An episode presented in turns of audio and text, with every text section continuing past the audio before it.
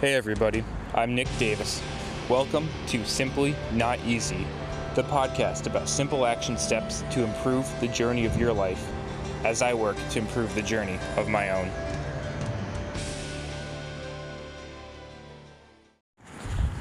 Hey, what's going on, everybody?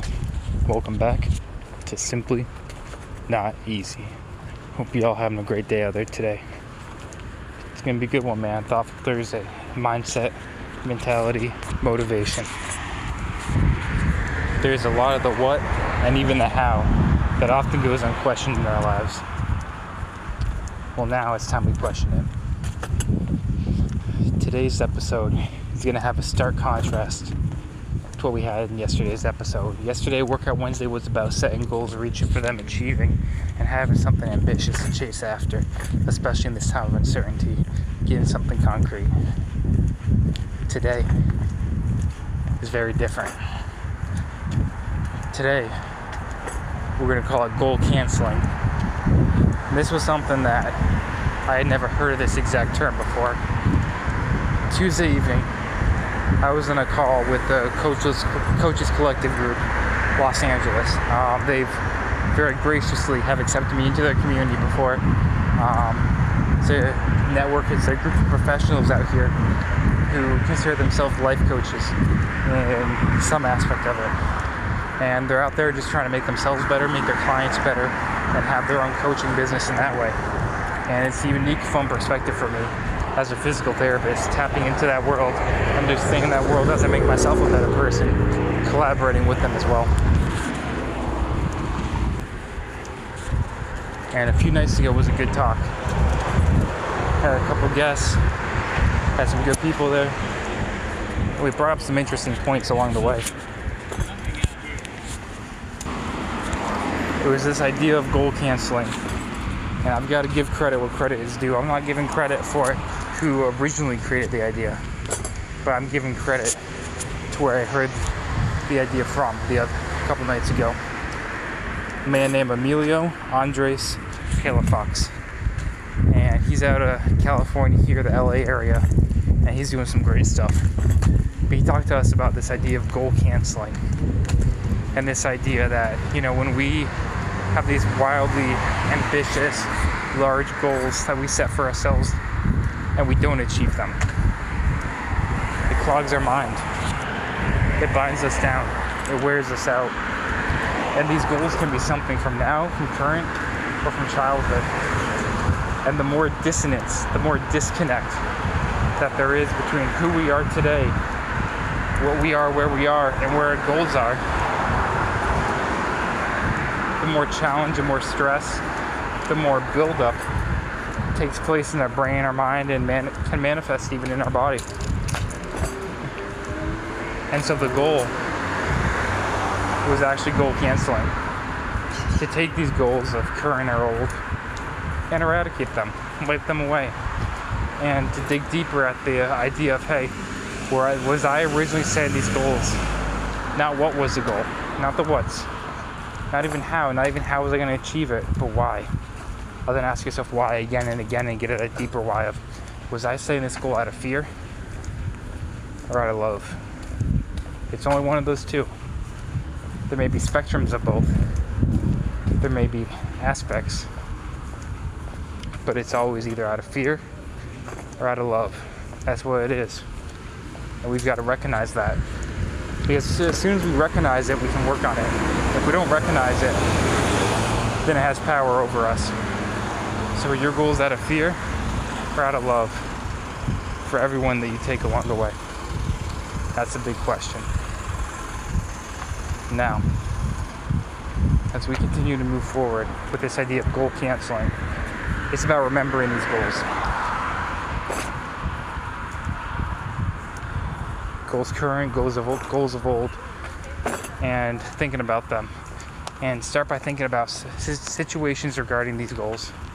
Or don't even think about the goal. Think about situations where you felt a big, a large desire or change, where you felt something that you wanted different in your life, where you felt something that you were in an uncomfortable situation, that you were in a situation that you weren't happy in.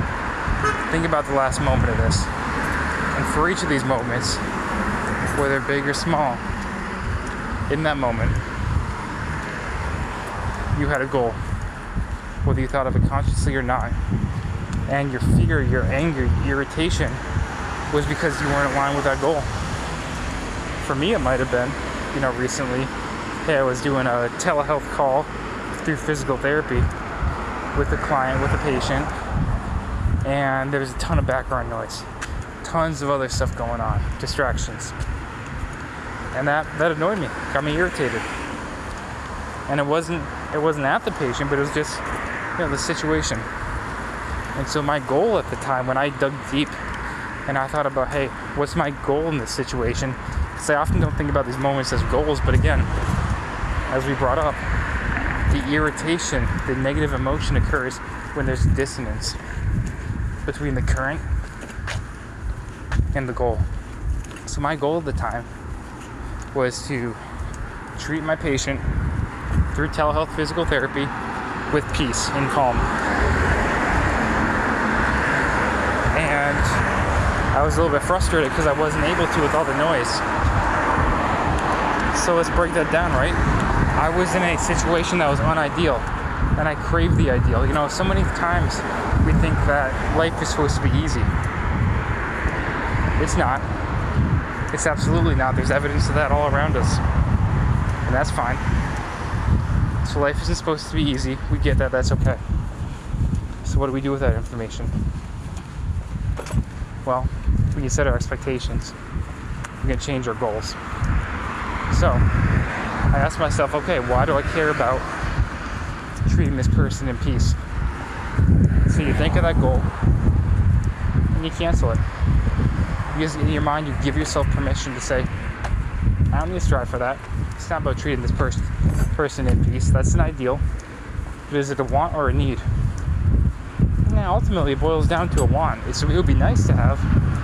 Can I treat this pers- person with care and compassion and the great service they deserve amid a little bit of chaos? Absolutely. So I cancel that goal. In my mind, I say, hey,